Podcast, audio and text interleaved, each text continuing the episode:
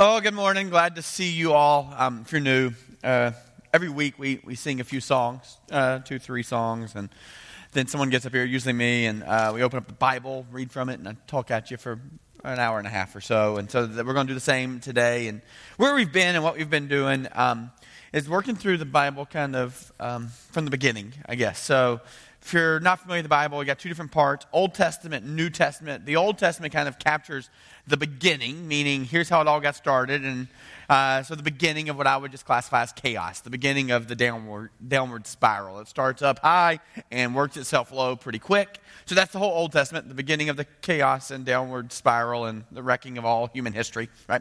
Then the New Testament is kind of is the beginning of the restoration, right?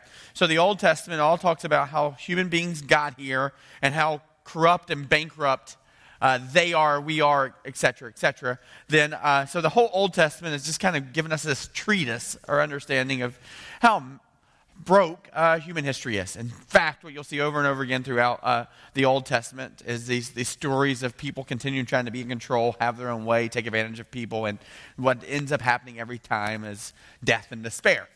But at the end of all those stories, every time you read the, the Old Testament, every single one of the stories, there's this glimmer of hope. There's like this this um, small glimpse, foreshadowing of what's to come. And that's going to be that there'll be a Savior. His name will be Jesus. And he shows up in, in, uh, in the Gospels, the first few books of the New Testament, the biographies of his life, to kind of declare that the Savior, the hero of the world, is here. And so we kind of start at the beginning saying, okay, if there will be restoration to come, what are we restoring exactly? And so, for the last several months, we started in Genesis chapter 1 and just kind of methodically been working through it. But here's kind of the summary of Genesis Genesis chapter 1 through chapter 11 are all the same story, just with uh, different generations. So, you got Adam and Eve, they have some kids, a farmer and a shepherd. They go to war to ch- against each other, and one kills the other. Then the, the, they have kids who have kids who have kids who have kids, and each set of kids hates their kids and hurts each other, and they die too. And so this, this generational thing over and over again, where something gets started and then life gets worse. Um, to the point, even in the Bible, you may be familiar with it, it's a story of Noah's Ark, which is a, a horrific story because God looks at the entire world and says, There is no hope. There's no hope. All you're doing is killing each other, murdering each other, and destroying each other. And God, what I would offer His graciousness and His graciousness, puts the entire human race out of its misery. Meaning there is nothing good that was going to ever happen for them from that point forward. So God then hits the reset button, starts with a family uh, uh, with a leader named Noah, and unfortunately, it doesn't go much better through that generation. Then finally, um, in Genesis chapter 12, everything changes. And I, I, don't even mean hyperbolically, it literally changes. Everything changes. And so Genesis chapter 1 through 11 is just basically a story of corruption and despair.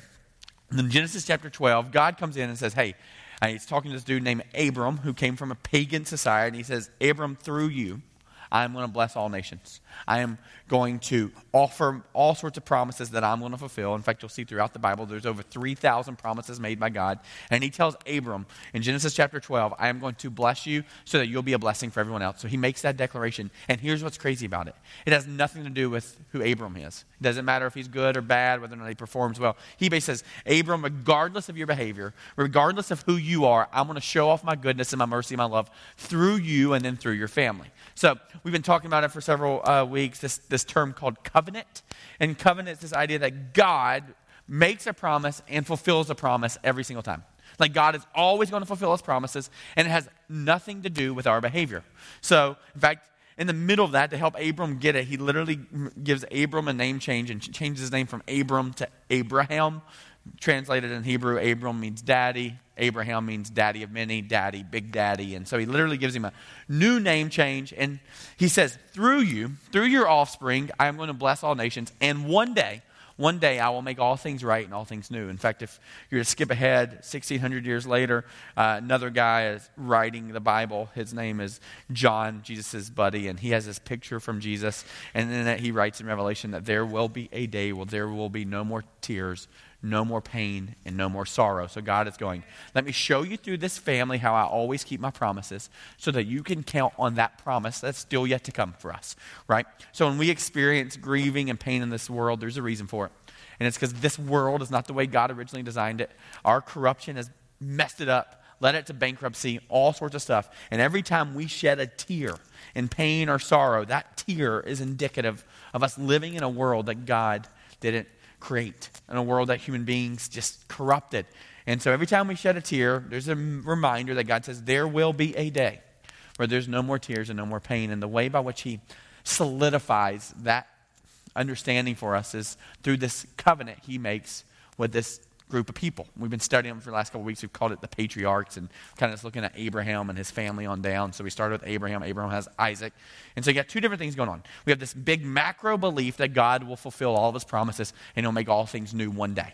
And then this micro understanding that God gives us a glimpse of the way that the world's going to be through each one of these family member. So every family, there's someone in the, the family that's representative of what God is going to do on a macro level at the end of the day. So Abraham is told to sacrifice Isaac, really messed up story.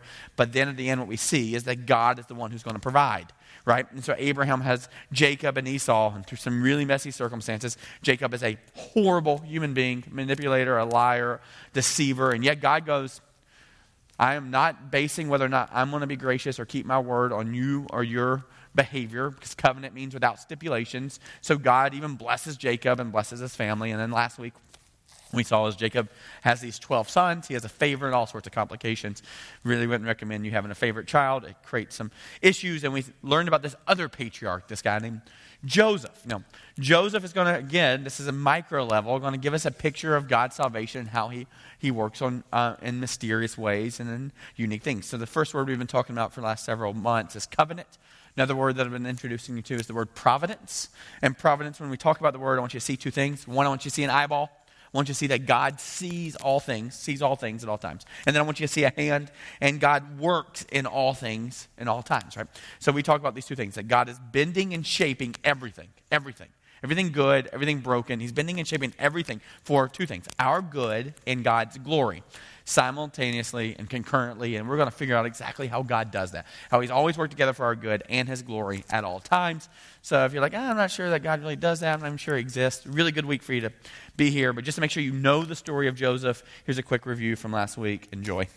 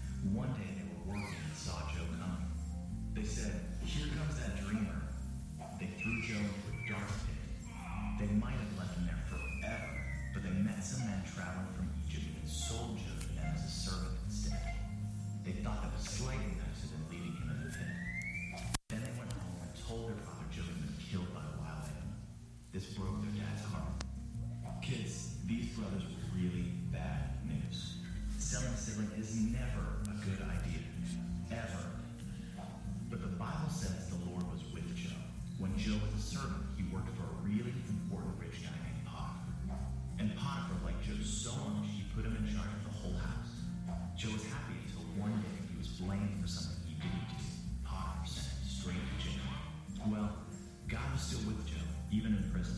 The guard decided he liked Joe so much, he put him in charge of all the other prisoners. Then God gave Joe special knowledge about dreams. When two prisoners had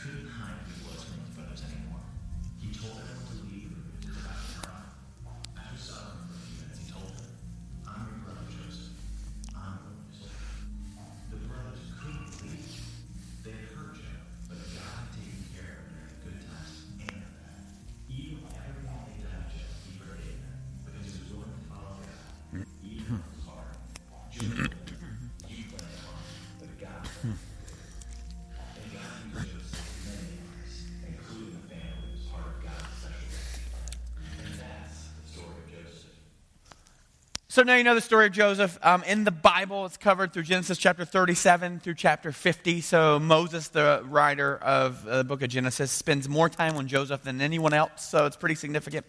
But typically, when uh, someone preaches on it, what they try to do is just kind of give you the, the big overarching picture. Here's 37 through 50. Joseph's a little bit of a twerp, a little bit arrogant, tattletale, but God gives him this great dream.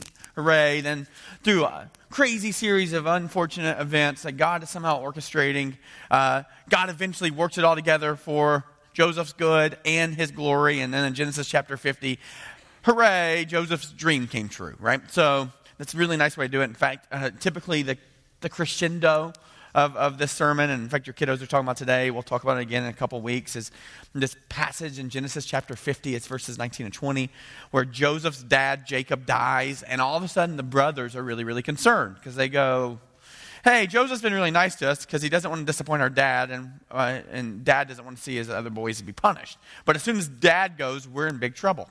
So they scheme and go together and go, hey, we're just going to go to Joseph and say we'll be his slaves. It's better than being dead. So they show up on hands and knees crying, Joseph, I'm so sorry we did this. We shouldn't have done this. Please forgive me. Please forgive us. We, we, we mistreated you in this kind of moment. And in Genesis chapter 50, verses 19 and 20, Joseph pauses for a second and goes, hey, hey, hey. And he asks this question Am I not in the place of God? Like, literally, do you not see that God is in all this? And then he makes this crazy, complicated statement. What you intended for harm, okay, let's talk about your premeditated motivation. You intended it for harm. He says this God intended, that's a complicated verse in verse 20.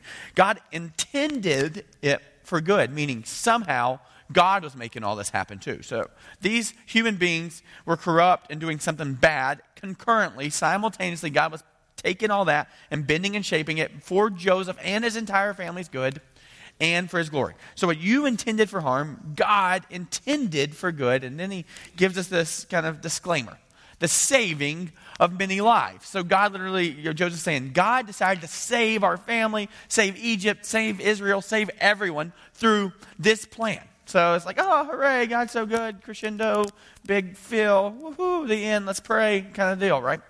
But the reality is, we know for sure that Joseph gets sold into slavery at 17.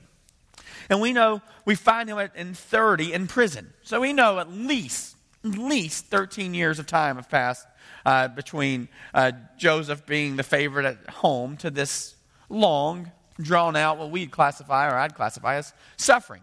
Nobody wants to be a slave. Nobody wants to be in prison. And the majority of Joseph's, like lively, uh, his, his youthful years was spent behind bars or as a slave.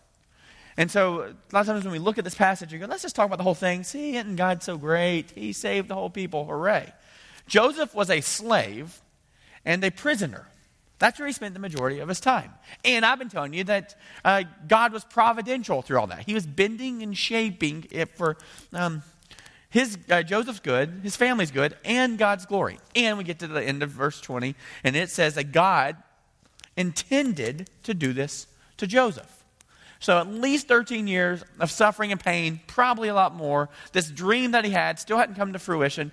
And it would make sense that we'd actually talk about those things, right? Instead of just talking about, yay, God, puppies and rainbows, the end.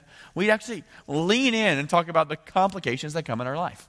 In fact, Jesus tells us this, really, really important for you to know, in John chapter 16. He tells us all, he gives us all this instruction and all, tells us all about how he loves us. He's going to give us his Holy Spirit. He tells us all sorts of nice things, gives us confidence in heaven, all those things. And then at the end of it, John chapter 6, John chapter 16, he says, I tell you all these things. So he tells us why he tells us this.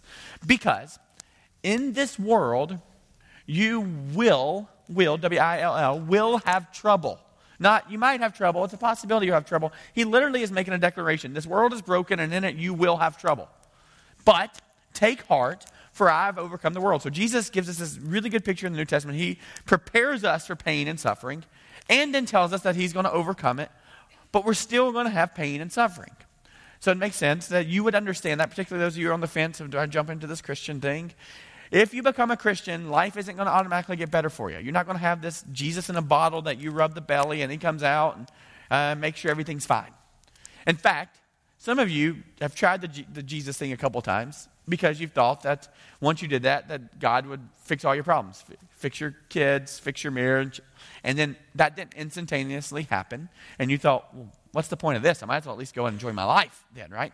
So it makes sense that we would spend some time talking about suffering and what it's like. And by the way, where this world, um, those that don't believe in Jesus aren't Christ followers, where they're the most mesmerized by the Christian faith is in the people who are in the middle of struggling and in the middle of suffering who still continue to say, God is still good and God is still God.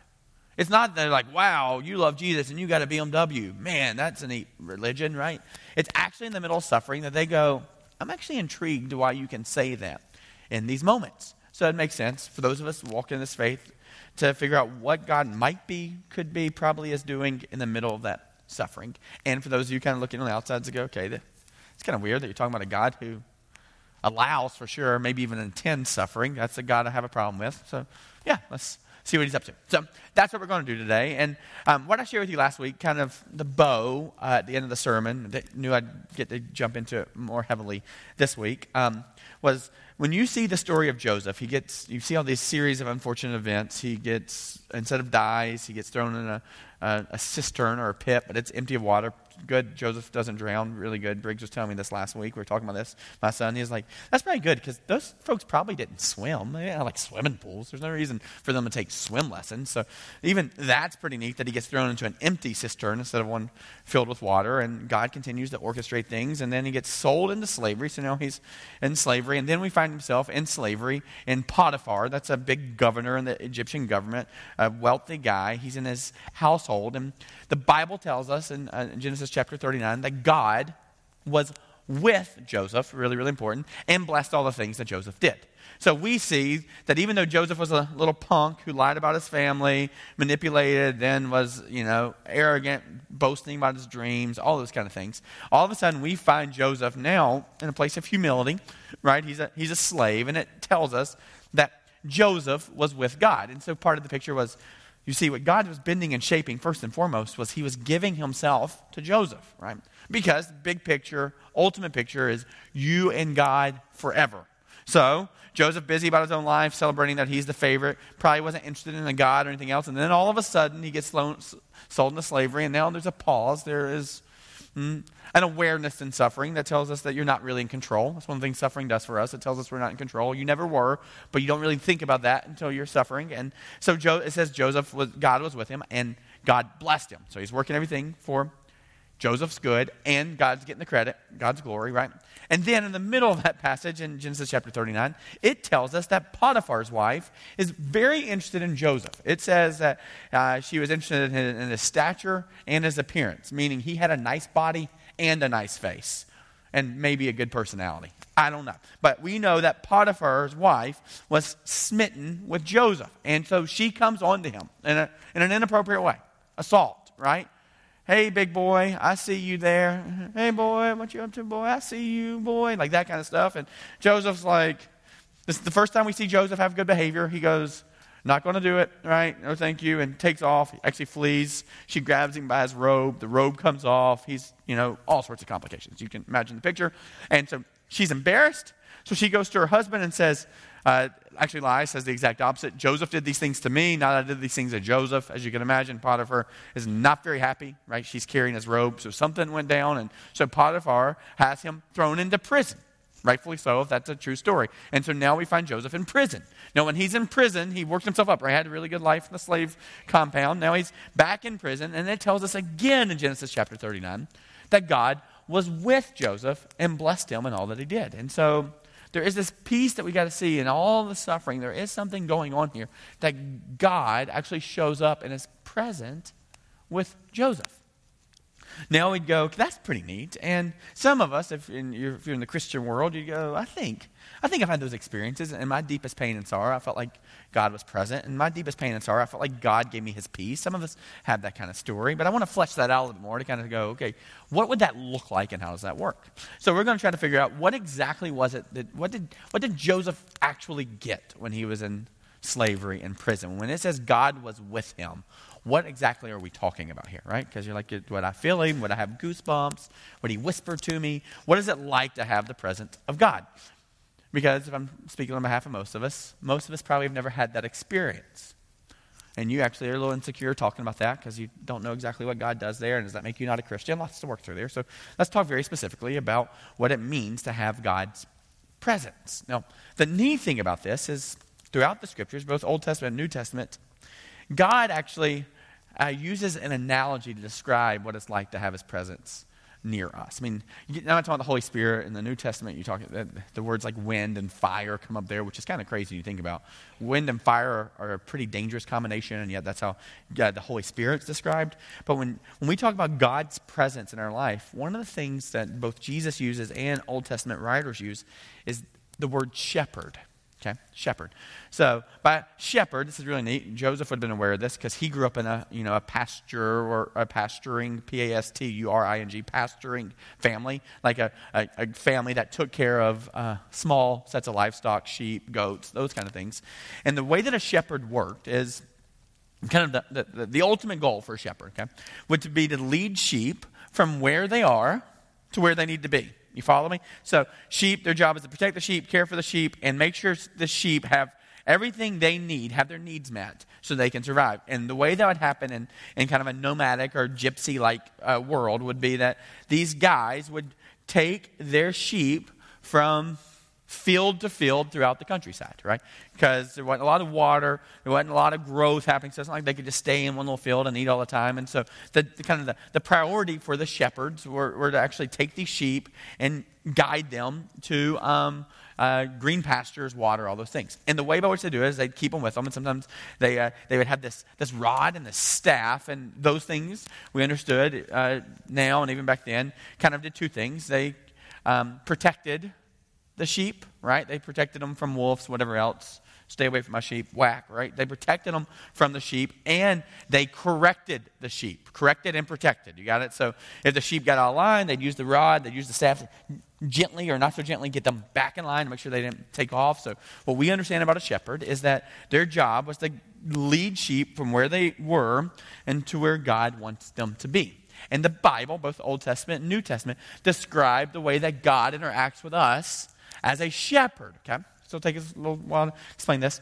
And it gets really complicated. Not so much for us as it would have 2,000 years ago when people were reading the Old Testament, the Torah, and um, what we're going to look at today is uh, Psalm chapter 23. This guy named David writes it, and he's talking about the Lord is our shepherd. And we find comfort in it. We read it at, um, during funerals, all those kind of things.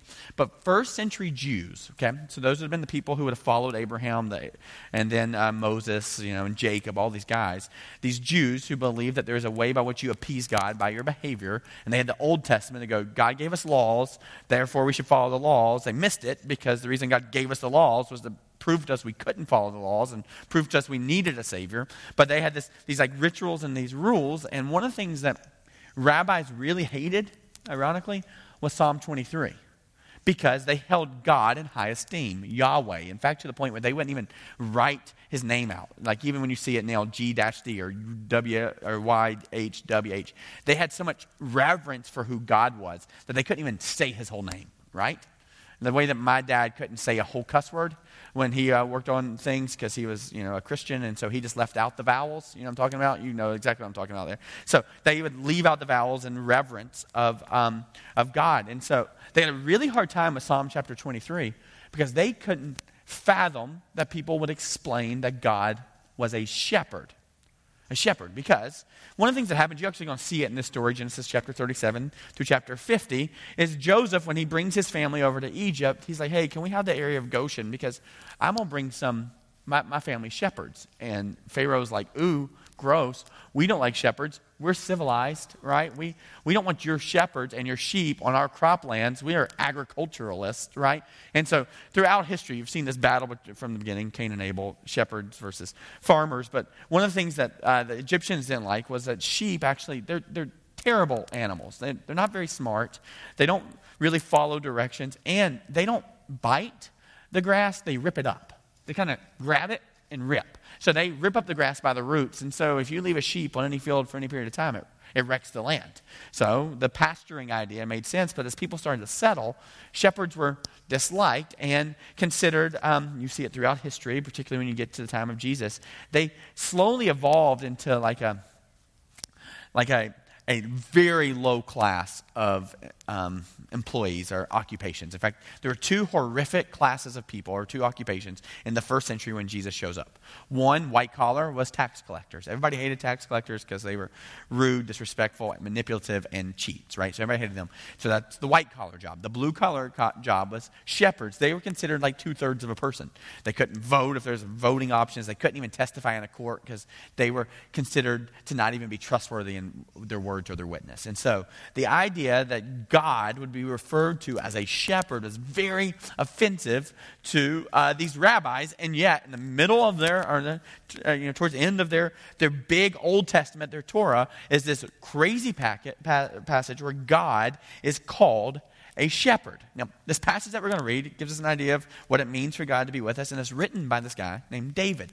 So, David comes through the lineage of Abraham, Isaac, Jacob, then Judah, and on down. So, this is, this is Jacob's family line. This is his bloodline. And so, one thing's interesting for David is he, believe it or not, was also a shepherd and was laughed at for his occupation, but through some crazy circumstances, and uh, God ordains providence, David becomes the king of Israel the nation and the people saved by Joseph. So much further down the road, David is uh, becomes this king. And as he's this king and reflecting on his good life, okay, he sits down thousand years before Jesus shows up, so 3,000 years ago, and he writes this letter that we still have, and it's Psalm chapter 23, and it's just six verses where he talks exact about what the experience has been like for him to have God with us. So we're just going to read through it and make lots of observations, one verse at a time, about what it means to have God with us. So Joseph had God with him, David had God with him, and I would argue that God is available for us to have with us as well.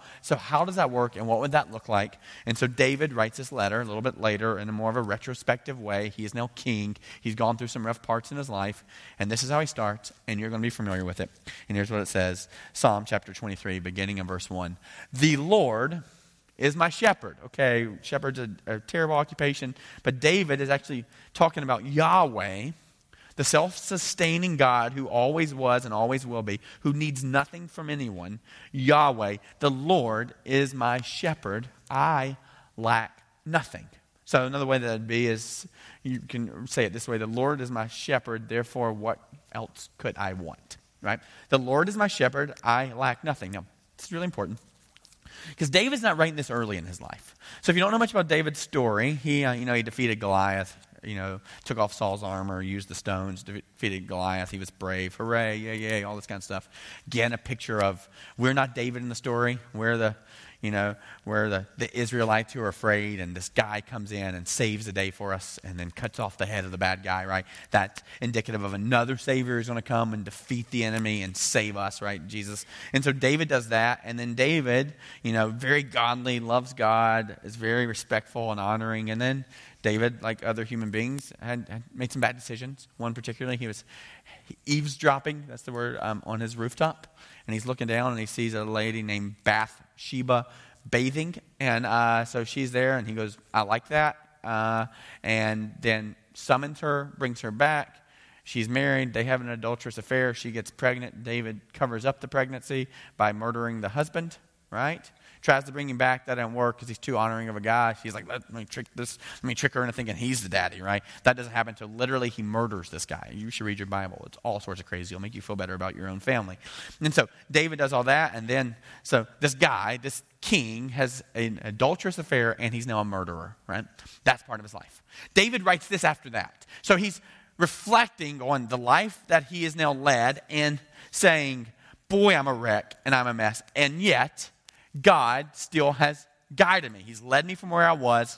That was some pretty bad stuff to where I need to be. So this is David having some humility and coming to some conclusions that go, there is no way I could have gotten myself here. You know, it's interesting um, in the Bible world.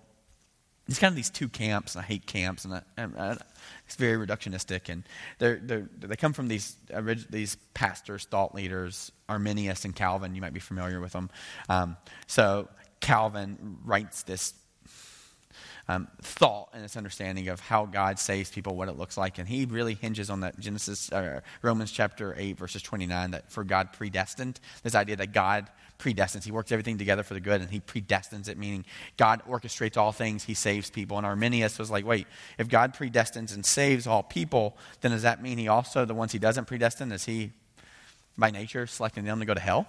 Right? So they got this big issue, and there's passages of scripture that says, well, he predestined. And another one says God's not willing for any to perish, but all to come to, to, to salvation through repentance. You know, you got, got these different pieces. And so when I planted a church, I was very thinking, I, I think they messed up the predestination thing because I was wholeheartedly convinced that every single human being, the, the big premise was on what's called soul freedom, the idea that we could choose our own destiny, which is important to us Americans. Life, liberty, pursuit of happiness, right? It's written in our Declaration of Independence. We take it seriously. So, this idea that I actually couldn't make my own decisions, be in charge of my own life. It just it was it was a foreign concept to me, right? There's just no way. I'm in charge. I make decisions. I do those things, and I reap what I sow. More than I sow, later than I sow, as a result of the decisions I made, right?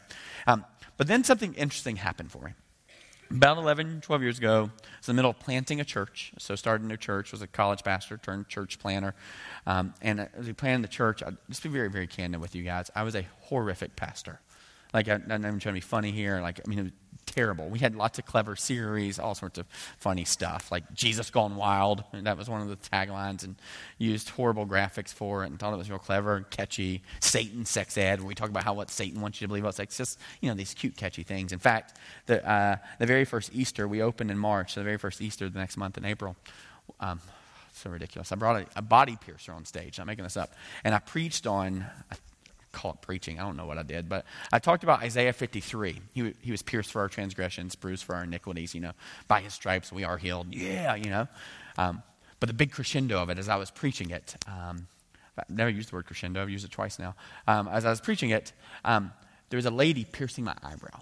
You get this? I'm, I'm preaching on stage, and a body piercer is on stage with me, piercing my eyebrow, and people in the, in the, in the, in the crowd, like, they're like getting all, like, they're, they're fainting, right? I mean, this is gross. I'm bloody, and I'm preaching about Jesus being pierced for our transgressions, and, and I'm going, see, that you feel Jesus did much worse. Pray a prayer, ask Jesus into your life. Let's add it to the denominational numbers, or whatever it is, right? And so, like, I'm, I'm preaching this message, and I, I have no idea what I'm thinking. No idea, other than I'm trying to draw a crowd, trying to do something, and, um, there's these two different words we use uh, as it relates to the Bible. One's eisegetical, that means uh, you put into the Bible what you want to. So let me find a passage and use it as my Bible dart. Means I'm just kind of sticking my own opinions in there. I'm not pulling from the Bible, I'm pushing into the Bible. Ice. Exegetical is the opposite, where you actually are taking the Bible out, you're pulling it out and just exposing what's in there, right? And I would say for the first uh, year as a pastor there, I was just plucking out cute scriptures, telling cute stories, and I'm ashamed thank goodness we didn't have the internet. I mean, it was available, but we didn't have our sermons online and that kind of stuff. Because I'd hate for that stuff to be out there. But here's what's crazy. During that whole time, I was a terrible pastor, um, arrogant, um, pompous, all, all sorts of things. And yet, I can look back at people that we connected to during that time and real, radical transformation that happened in people's lives, their families, their marriages, and all those kind of things. And it had nothing to do with me. If anything, I was, I was tugging the rope the opposite direction in terms of God's holiness and His perfection. And yet, God, in His perfect graciousness, was still bending and shaping all this for their good, my good, and His glory. And I was, I was working against Him. In fact, that's what made me go back to seminary, finish up the Greek, and that's why I just continued going to school from 28 till now. Is just going, okay, I want to make sure that we're not trying to manufacture something and God does something. And yet, in the middle of all those things, God was still God, He was still good, and He was still faithful. So here's the conclusion I can make I believe I have absolute soul freedom. But here's my problem left to my own devices, all my decisions will lead to my demise every single time. I believe wholeheartedly that I get to choose what I want to choose whenever I want to choose it. But less, left to my own devices, my decisions will lead to my demise every single time. And I just offer that to all of us. The reality is, you have absolute freedom to make decisions. The problem is, the decisions that you will make from here on into eternity on your own, absent God, will not end well for you.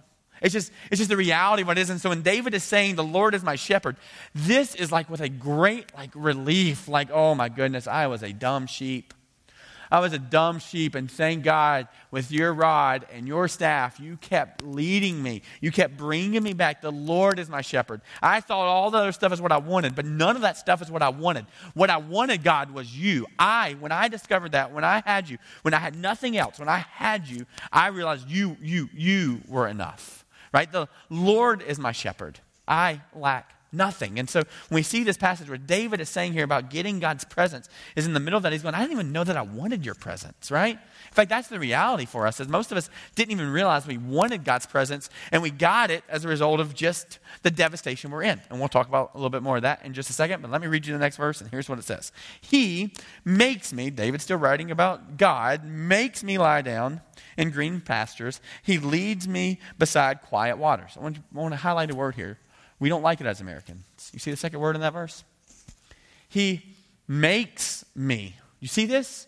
He makes me. That doesn't mean, well, he kind of gently offers it. No, no, no. David is going, thank God he makes me, but he made me come face to face with my sin. You read Psalm 51. Oh God, what a wretch I am. Let's see these things he's saying. Created me a clean heart, oh God, renew a steadfast spirit, restore unto me the joy of your salvation. So David, uh, as a result of, you know, his sin and Bathsheba and the murder, finally at some point comes face to face with the pain. And it says this. It says, he makes me lie down in green pastures. He makes us. He makes us. And what's interesting is most of the time that's with resistance. Most of the time it's in pain and sorrow, some kind of regret we have, or we finally call to God. When we're all alone, you think about the story of Joseph, right? He, he doesn't have any entertainment at night. He's a slave. So what does he do at night? He sits still. He's in prison. What does he do? Uh, sit still. He makes me lie down in green pastures. And watch this. He leads me beside quiet waters. So David's going, use my shepherd, but here's how he's been with me. In the middle, he's finally allowed me to hit that wall. He's made me come still. He's, he made me find the right place for nourishment. He made me discover that it wasn't that marriage, those people, that thing, right? He made me realize that my resume wasn't enough, right? He made me realize those things weren't satisfying. And then it says he leads me beside uh, quiet water. So when you see where he leads us, right, it's to this place of quiet. In fact, scriptures tell us that God tells us to be still and know that He's God. So, um, a few years before I planted a church, or several years actually, so seven years earlier, I've kind of popped in a little bit of the story the last couple of weeks and um, told you I was married. You can go back and listen to the sermons last week, week before, covered it both times. And uh, so, long story short, married a girl, became a ready made stepdad. Dad went in the picture. Thought I accomplished all the things, really excited, and became a, a youth pastor three months into marriage. I'm pulling into our church, about to get out, got nursery duty, and um, my spouse takes off her rings and says, Sorry, I can't do this. Never loved you. In that moment, I lost my spouse, lost basically what, was, what felt like my child, you know, and just complete devastation. I didn't tell anybody that. I put on my happy face because I was at church, and that's what you do. Went in, you know, I had nursery duty, and then I came home and didn't tell anybody, didn't tell my parents. I'm just sitting in my house that, you know, we shared. Now it's just me in this house that I paid for, all the stuff in it, furniture, all that kind of stuff, and just in some pain. And, you know, I just somehow cut on the TV and just distracted myself, right? Just distracted myself. Couldn't think about it, couldn't do those things. Some of you know what that's like. And I'm not real proud of all the ways I distracted myself, be very candid with you. Um, and then, uh, then the next morning I got up. I was a part time youth pastor, full time uh, banker. So I got up and put on my suit and drove into work about 30 minutes away. And uh, their retail banking hour, so I was here from like 9 to 7. It was a long day. Again, I'm, I'm only halfway present. Nobody else knows because I'm too proud to let anybody else into my world. And um, uh, then I pull back home and I, I walk in and uh, to my house, and the whole house is completely empty. And I'm not talking about the people, I'm talking about all the furniture, uh, the TVs, stovetop stuffings in the freezer. I just walked into a completely empty house. Ironically, the only thing that was left was a dirty pot and a crib because they didn't need the crib anymore. And I remember, I remember I couldn't even look at it. I couldn't look at it. So I went into the coat closet in the middle of the house and I shut the door and I fell flat on my face and just sobbed, screaming, sobbing, screaming, sobbing. It was just horrific. It was interesting. As I'm laying there in the middle of that closet screaming, I had a vision. I don't get these much. I I had a, a very clear picture. It's like, you know, like you're watching a TV where they have the back, you know, the, the flashback. I had one of those. And three years earlier, two years earlier, I was in school and, year prior to that, I felt like God wanted my future, wanted me to be a pastor. And to be honest with you, I thought pastors were creepy. I grew up in a pastor's home, felt like they were all fake, didn't want to do that, and kept negotiating with God and telling him I think I could do something better than that for sure. What a lame job, you know. And uh, so I was, at a, I was went to church. I mean, I still was trying to walk the God life and negotiate with God. I, I'd changed my degree and was starting. I was studying discrete mathematics, preparing for the LSAT. I was going to law school and I was going to be a politician. I was going to fix everything, right? And I told God that not only was I going to fix it, I was going to give Him a shout out when I did. You know, like I want to say God bless America, you know, and do this with my thumb. Yeah, God bless, you know, whatever it is. And I, so that was my plan. And so I go to a church on a Sunday and I hear a sermon and it's about obedience versus disobedience. And I'm like, oh, that's not a good one. It's like the Jonah thing, you know, like go, go, don't go to Nineveh or maybe you're supposed to, or Tarsus, whatever those things are. You get that? And I, so afterwards, I found the youth pastor. Didn't know him real well, to my church, knew him okay. His name was Marty, and I tell him, I'm like, I'm, I'm confessing to him. I'm going, I think God wants me to be a pastor, but it sounds disgusting. Like, your job sounds horrible. Pastor Marty, right? Couldn't imagine. And I don't want to do it. Here's what I want to do instead. And Marty says this to me. He says, he says, Oh, don't do it then. It's fine. And I was like, oh my gosh, I love you. I've never wrote a check to a church, but who do I make it out to, right? No, no, Josh, about it. Do whatever you want. I'm like, oh my gosh, I love this guy. And I'm like, I'm listening. I'm like, yeah, okay, finally, a guy gets me. Do whatever you want. And he says, and I've learned there's one of two options. Either you're going to end up flat on your face or you're going to walk with God. Those are your two options. Remember that? And unfortunately, I decided to go my own route. Skip ahead two and a half, three years. Here I am in this closet, completely flat on my face. Here I am. No one else did it, made my own decisions, and yet I have no doubt that God wanted me exactly where I was in that very moment. He led me beside a quiet water. It was a painful one. But it was exactly the nourishment I needed at the exact time. And so here I was. And David's looking back at his life going, I don't know how he does this. Man, I was a mess, but this is what he did. And I'm going, look, I didn't do it right. God and his providence, who bends and shapes all things. That's where I'm going, yep, I, I have soul freedom. And yet, I'm so glad that God takes all of our mess and rewrites the story every single day. We write something up on the whiteboard, he writes over it. We write something on the whiteboard, he writes over it, right? It's just the, the story of how God works. He continues to bend and shape all things. And he makes us lie in green pastures he leads us by quiet waters. And watch this. Here's what happens in those quiet waters, and I can attest to this. He refreshes my soul. He guides me along the right paths for his name's sake. So, a couple things I'll point out there. First is after that happened, I, um, I had some real discovery that I wasn't near as special as I thought I was. I, you know, had really good experience, graduated first in my class, all state in basketball. Uh, you know, just was able to pretty much manufacture whatever I wanted, right?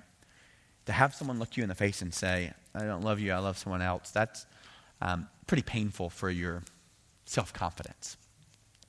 Right? And uh, living in a pastor's world at that point, right? Uh, even trying to appease God by my part time fake pastoring, um, but highlighted this divorce and all this kind of stuff. So it just was really, really broken. And something really crazy happened. So I had to share it with the church. So I go in front of the church on a Wednesday night and share them what happened. And so humiliating. Long story short, my dad was also on staff there as the music minister. And on Wednesday night, I had to share it uh, on a, at a business meeting. Let me tell you, my wife left me, right? So I'm up on stage trying to share this. And I'm just sobbing, right? To the point where I collapse. And not like in a, I'm trying to be overly dramatic, like just absolutely humiliated and wrecked. Just completely humiliated, completely wrecked, just miserable, right? And so I walk backstage, and Dad's like, "It's okay. I think they understood. You don't have to go back out there." And I was like, but I also, but now I wanted to go tell the students. I was a student pastor, and there was a small, small student ministry at that time. It was like 10, 12 kids, and I walk in and crying, so embarrassing, right? Uh, and I, I, share with them, and uh, they're like, "Oh, sorry, that really stinks. You want to go play basketball?" I mean, it really was just like that, you know. It was just like, you know, just like that. And all of a sudden, it's like to them, I could just start afresh and go play basketball. It just, it wasn't, they didn't identify me or define me as such. Like, you want to play basketball? No, I had a lot of other stuff that was wrecking me, but they just kind of invited me in the world. And I discovered for the really the first time in my life what grace was and why it was necessary, right? This mulligan, this I get to do it again, and that there's new mercies every day. And so I became an, I'm telling you, a grace addict. All I want to talk about to people was the grace that God gives. I want to talk about this fresh starts and new beginnings and how gracious God is, how He sees the depths of our heart and loves us the same. That He there's nothing we could ever do to make us love Him anymore or love Him any less. And so God was shaping and forming all that in that fire, right? In that fire. In fact, in Lamentations, it says, anybody, I'm sorry, Leviticus, it says, anybody, anything that can withstand the fire must be put through it to be purified. Anything that can withstand fire, the only way that you'll find purity is actually through putting it through the fire. And so David's going, I don't know how you do this, but somehow in the middle of all this, this grace is pouring into me and my soul is refreshed. And he guides me along the right path. I am here somehow, not because I orchestrated it, not because I did it, but because God is gracious and he guides me down uh, a path. Now, here's the really important question here why does he do that? Why in the world would God do that? because he's just nice and cute and sweet? Like, why does God do those things? Well, this is the weird part. We talk about Psalm 23, but somehow we always miss this part of the verse. It's up there. Why does he do it? For his name's sake. You want to know why God does these things? You want to know why he's good? It's for him to get the credit every single time. Like, God is good always, and He does things, and He bends and shapes things because He always keeps His word, He always keeps His promises, and one of His promises, He only gives good gifts, and He is a good Father right? And so he always keeps his promises, but his goal at all times is for him to get all the glory for it. He expects to get all the glory. In fact, every time we worship something else, uh, whether it's our spouse, our kids, our job, our cars, it enrages him, right? Because he's a jealous God and he wants all the credit. And that really makes us uncomfortable because we know people who want all the credit and they don't deserve it. But God does.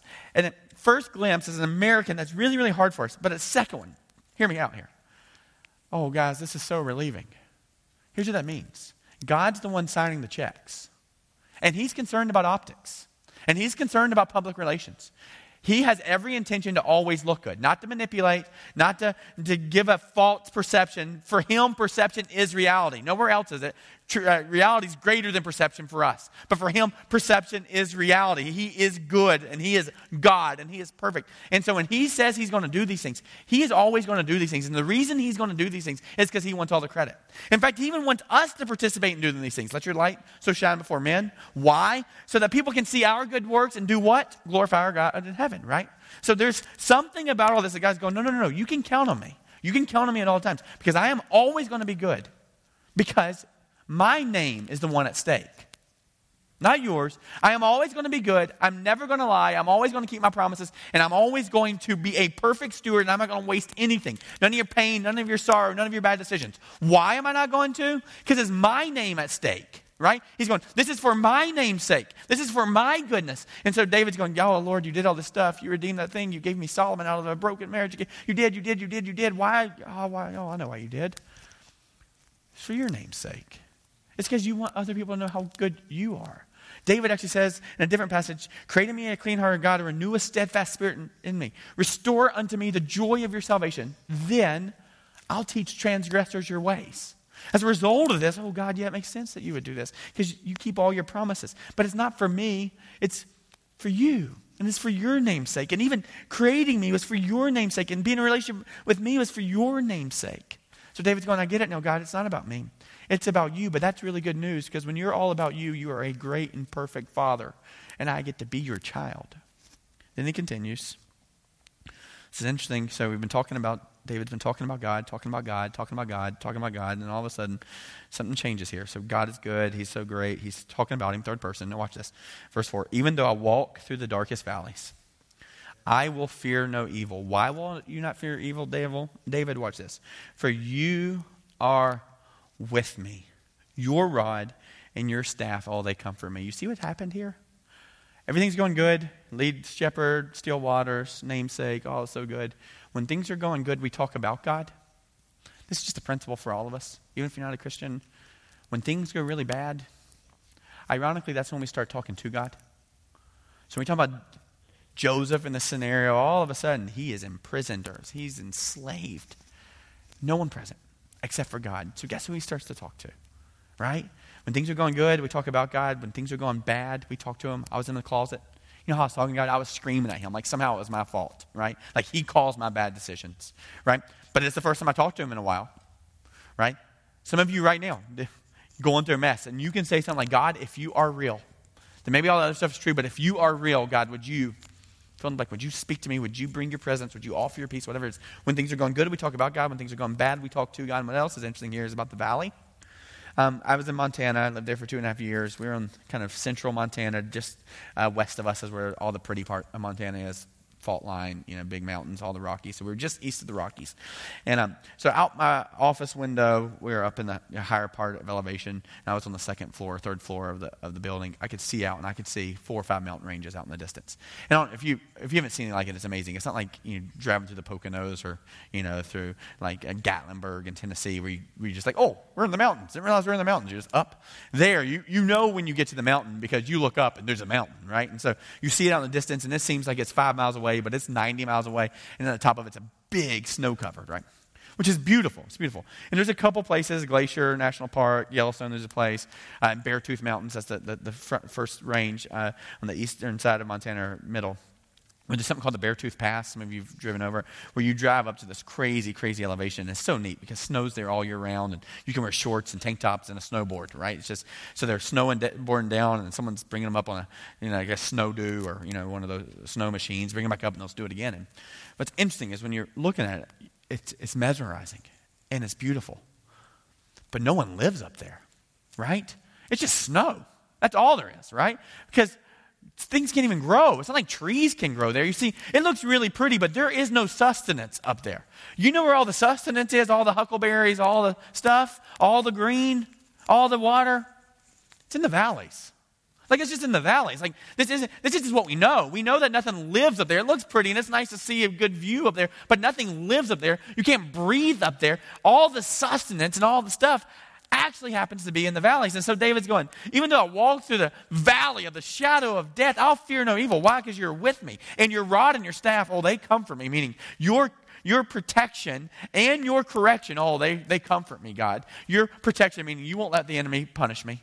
Oh, that's so nice. And your correction, you won't let me get too far off path right? Your, your correction and your protection, oh, do they come from me, right? In the valley where the sustenance is, where God has led these folks. And then verse 5, it says this. Oh, this is so important. Please don't miss it. You prepare a table before me in the presence of my enemies. You anoint my head with oil. Oh, my cup overflows. So much to talk about here. This is really, really important. Because when we think about suffering, think about this. Joseph was in it for a long time, and the gift that he got out of it was he had God with him, okay? He was in it for a long time. And when we think about pain, when we think about suffering, when we think about sorrow, we use terms like this this too shall pass. Right? You know that term, we use it. This too shall pass. Our objective in the middle of pain is what? To get out of it. Right? We've been told as Americans, avoid pain at all costs right? And if you have to experience it, experience for it for the least amount of time possible, right? So our objective is always to get through it, get past it, not live in it. But here's what's interesting David is talking about this and experiencing. He had lots of people wanting to die. And it talks about God being a shepherd, God being with him. And it says this You, you prepare a table before me in the presence of my enemies. See this? He didn't save David from his enemies, he didn't remove David from his enemies. It actually says, in the presence of my enemies. Are you following this? Here's what God's doing He's not going, no, no, I'm not pulling you out of it, I'm coming into it. Like, I'm not pulling you out of it, David. Oh, no, no. I'm bringing the table, I'm bringing the food, and we're going to fellowship right there, and your enemies are going to be around. Right? This is, this is important because this isn't God saying, oh, you're suffering now. If you, you're in the middle of it, uh, you know, stick it out, be tough. It looks better from up here, right? I mean, that's kind of what we think about God. Just be tough, be resilient. It'll get better. It looks better from up here, right? No, no, no. That's not how God works. God actually ushers in his presence in the middle of the suffering. It literally says that God brings the food. So he shows up, which is so neat, and you know this. You know this for sure. Like you have a friend in the middle of pain. One of the best things you can do is show up with a picnic basket. Right? You just, you just know that experience uh, experientially, right? That's why food matters so much. And if you aren't making food, there's a care team that does that you can jump right in the middle of. Just write it on the back of the bulletin and we'll, we'll put you to work. Hundreds of meals are going out from this place every single week, right? Or a month. And so you know how that works. And so that's actually what God does in this moment. He literally just, he brings the picnic basket and he sets it up and he's going, David's going, You actually bring food in your presence right in the middle of the suffering, which means, which means, he's not just trying to drag you out of the suffering, which means, if he's a perfect steward, there's something in that suffering he wants us to learn. So here's some questions, probably worth asking. When you're in those situations, if you're in those situations now, or you will be in the future, when you're in those situations, do you view it as if it's you're on an assignment right now from God? Whatever that circumstance is, if you're in the middle of that circumstance, whatever your suffering is, are you viewing it as an opportunity right now to be on an assignment for God? Not get out of it, but right now where you are, is there something for you to do while you're in there? And is there something God would like for you to know about yourself? How is He working this for your good? And how can He get credit for it? How does He get the glory? And the second one would be this. As a result, can you actually even start rejoicing in those broken places in your life? Knowing that they're on purpose and they come with God's presence. Can you actually actually start saying, hey, God, thanks for this? Thanks that I'm waiting right now. Don't like this waiting. Boy, we've been waiting for a while. But because you're going to bring me your presence and I'm going to have your peace in the middle of this, God, I will still thank you right now, even though it's not the circumstance I want, because you're ushering in your table and you're bringing it here. And then it actually says this, um, and it says, uh, You anoint my head with oil. This is pretty neat. This is a hospitable thing. Uh, traveling, people smelled really bad. They were all sorts of dirty. And so, a gracious host not only prepared a table, but offered oil for you to clean yourself up and so you could sit close to people. So it's like deodorant, really. And so, so even if this is going, man, you actually anoint my oil, uh, my head with oil, like you make me presentable with you, God you make me accessible with you, God. So you're even, you're even doing the little nuances of making it where I don't feel discomfort of sitting so close to you at your table. Like you're the one making me right before you. You're the one cleaning me up. So you anoint my head with oil. And God, here's the crazy thing. As I sit here, I can't believe this. David's going, I can't believe this. And I, I can agree to this. I cannot believe the amount of pain that I was in 15 years ago, right? Or 17 years ago.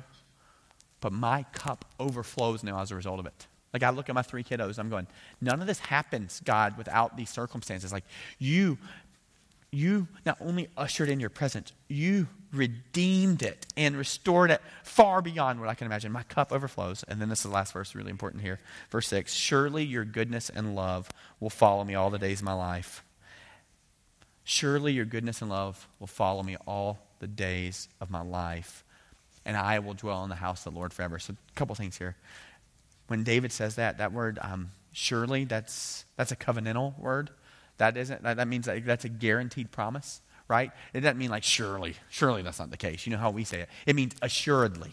Assuredly, meaning I am so confident as a result of this that your goodness and um, love will follow me all the days of my life. In other words, David's going, hey, listen, you hear those footsteps? You hear them coming at the door? That's love and goodness and mercy. That's what that is. Here, here, oh no, gosh.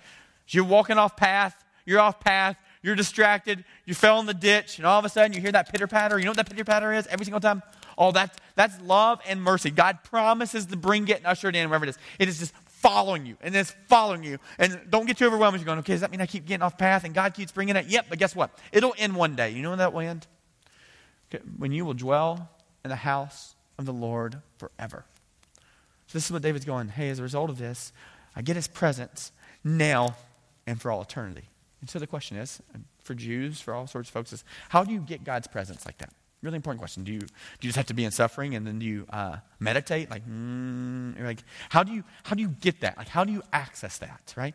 And for hundreds of years, thousands of years, this has been a really confusing passage. Okay, God, we want that, and we see your grace, and we know your sunshine, we know all those things, but you still feel so distant from us. Okay, then Jesus shows up on the scene, and the Gospel of John, written by Jesus' buddy, writes the whole thing for one purpose. He wants you to believe that Jesus is the one who ushers in this presence. By the way, his word for Jesus is Emmanuel. You know what that means? God with us. So Jesus shows up on the scene, broken world, everybody just distracted, not sure what to do. God seems so distant, seems so absent. Our, there's so much pain in our world. And Jesus shows up and he ushers in this really unique peace. He brings all sorts of peace in, right? And people are really confused because he was teaching from the Old Testament, going, You're talking about yourself like you're the guy who's going to save all the people, meaning you're going to die and you're going to do all those things. You're talking about yourself like you're the Messiah. And so Jesus keeps trying to explain to them. And these religious people can't get it. Like they can't get the shepherd piece, right? That all of a sudden in John chapter 10, Jesus is talking about just the, the brokenness of our world and the two different sides of our world and how broken they are. And he's literally comparing and contrasting them. The way that it'd be to live with God and the way to go of the pagans. By pagan, not a mean term, just meaning absent God. There are two ways to live. And so Jesus decides in this moment to give another analogy. Now, what's messed up here, and it's going to be, it's going to land wrong, is the analogy he uses is he's going to talk about shepherds again. Remember, these guys don't like shepherds.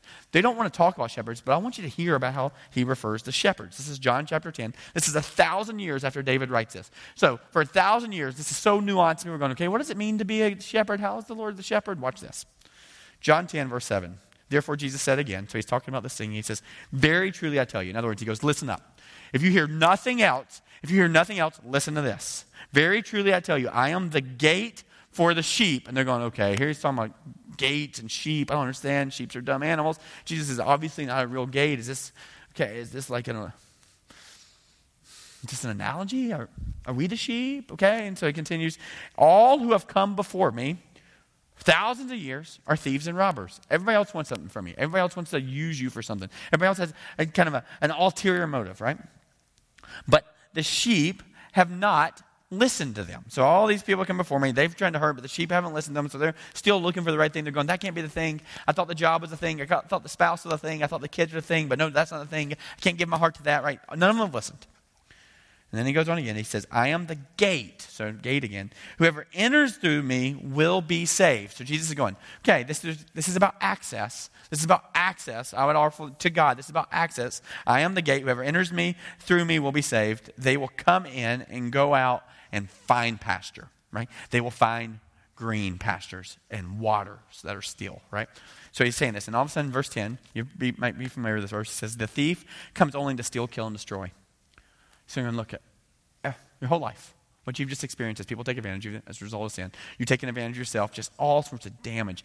What we can define this world as is a lot of destruction and a lot of deception, right? This is how we can uh, describe it. He's going, the thief, the thief has just come in to steal, kill, and destroy. Now, he's obviously talking about thieves coming in and stealing sheep. And he's going, I'm the gate, I'm the protector. The thief comes to steal, kill, and destroy. And Jesus then says this, But I have come that they may have life and life to the full. So he's going, There is a full life.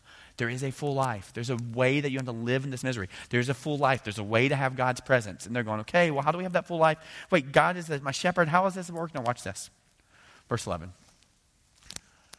Guys, I'm the good shepherd right? So for a thousand years, they've been wondering who this is, and finally Jesus goes, No, no, no. You know Psalm 23, the Lord is my shepherd, I shall not want, makes me lie down in green pastures, and leads me by still waters for my name's sake. You know, you know that guy?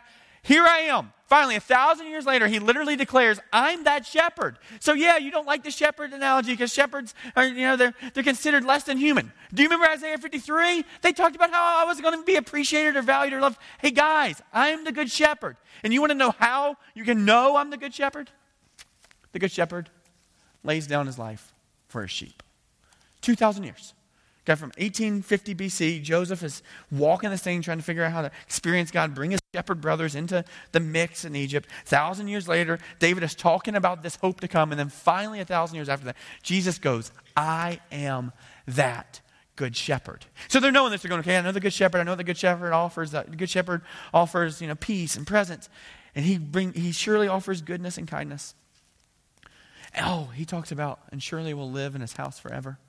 So this passage, and the band's going to come up, and it's going to wrap up with this. And this passage talking about surely he'll live in this house forever. And Jesus, at the end of this, uh, kind of towards the middle of this, what's called the, the last discourse. This is from John 10. Uh, Jesus does a couple more things in John chapter 14. He comes back in and kind of gives his last words. And one of the things he tells them, it's really, really messed up. He goes, Okay, I'm your good shepherd. I've been leading you, but bad news, guys. I'm going. I'm going. I'm leaving. I'm leaving, right? Like, I'm going to walk away from your presence. Don't worry, you're going to get another, the Holy Spirit, just like me. But he says he's going to leave, and they start freaking out. They're going, whoa, whoa, whoa. We've been looking for your presence. Shepherd, we've been looking for your presence. You've been here, God with us, and you're telling us you're going to leave again. What, what? Like, they're really freaking out. And John chapter 14, verse 1 says this Jesus goes, hey, hey, hey, don't let your hearts be troubled. Take a deep breath. Don't let your hearts be troubled. And then he says this believe in God, the good shepherd. Believe also in me. And then he says this For in my Father's house, oh, there's many rooms. There's many rooms. Remember that? Surely will dwell in the house of the Lord forever, goodness and mercy. There are many rooms. And he says this And I'm going to prepare a place for you. Why? That where I am, you can be also. Literally, he's going, no, no, no. This is, this is me giving you a picture of what's going to come dwell in my house forever. You can come. You can come, right? There you'll be also. And he says this, and you know the way to get there. Remember, he says, I'm the gate. I'm the gate. I'm the gate. I'm the good shepherd. And Thomas goes, wait, wait, no, no, no, no, no. We don't know how to get there, Jesus. We don't know how to get there. And Jesus calms him down. And he says, Oh, Thomas, you do. He says this I am the way, I am the truth and the life. The gate. No one gets to the Father but through me. In other words, hey guys, I'm the one shepherd you. I'm the way. I'm going to guide you. I'm the truth. I'm going to continue to comfort you and correct you. And watch this I'm the life, meaning not only am I the guide, this is crazy turn of events, I'm also the destination. So you get to usher me in at your table, and I will never leave. I'll usher myself in at the table, and I will never leave. And just want you to see this, and we'll work through it the next couple of weeks. I just want you to marvel at the craziness of this story that was written over 2,000 years of history for Jesus to give us the punchline of He's the Good Shepherd. And then for us 2,000 years later to declare that He's the Good Shepherd. Why? So that God can love us, welcome us into His family, and so that He can get all the credit. So we're going to finish up today by singing about this great God, and then we're going to jump back in and work through this story of Joseph for the next two weeks as well. So would you stand with me as we sing?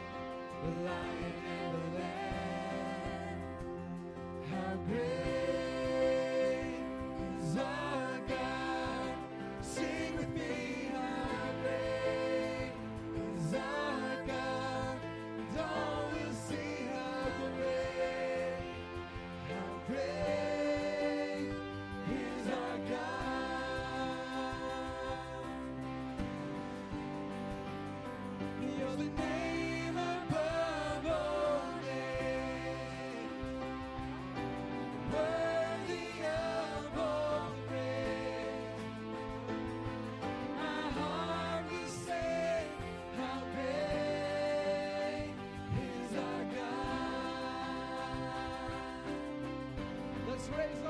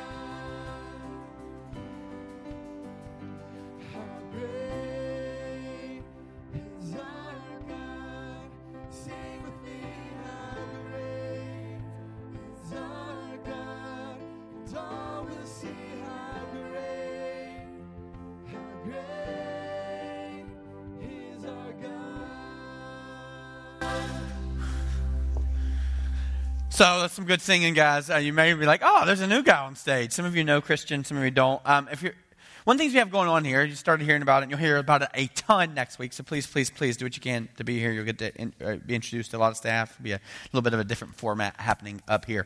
Um, but starting in September, we have a Saturday night service. So we'll have the 9 to 1045, just like we do now, but we'll also add a 5 o'clock service on Saturday night. You'll hear about more of the reasons why next week. But that did require, as we're thinking about worship and teaching and uh, just some additional personnel. And one of the things we've also been trying to solve is how do we how do we do all that we're doing and yet, especially the family ministry, really, really, really engage with our local schools, Avon Grove Charter, uh, Avon Grove High School, Oxford, all this kind of stuff, uh, and trying to figure that out. And so one of the things we did back at the beginning of the month is we hired a new staff member. You may have known Christian. He was an intern here several years back, then went to Memphis Theological Seminary to get his master's in youth ministry. And so he started back here. He'll be leading worship for us and kind of overseeing high school ministry and helping shape that. And so that's Christian here. You can clap for him here. That's it. Yeah.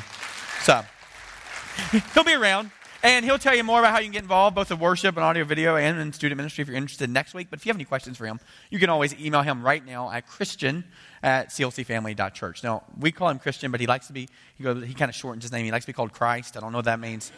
I'm just joking. That's not true. That's not true. That's it. Really, really hope you have a fabulous, fabulous week. And uh, there is Celebrate Recovery this week on Wednesday, but that's it during the week. And then a Lego Lego build day uh, Wednesday morning if you got any kids who want to build it Legos or if you just want to do something. That's it. You have a great week. See you later.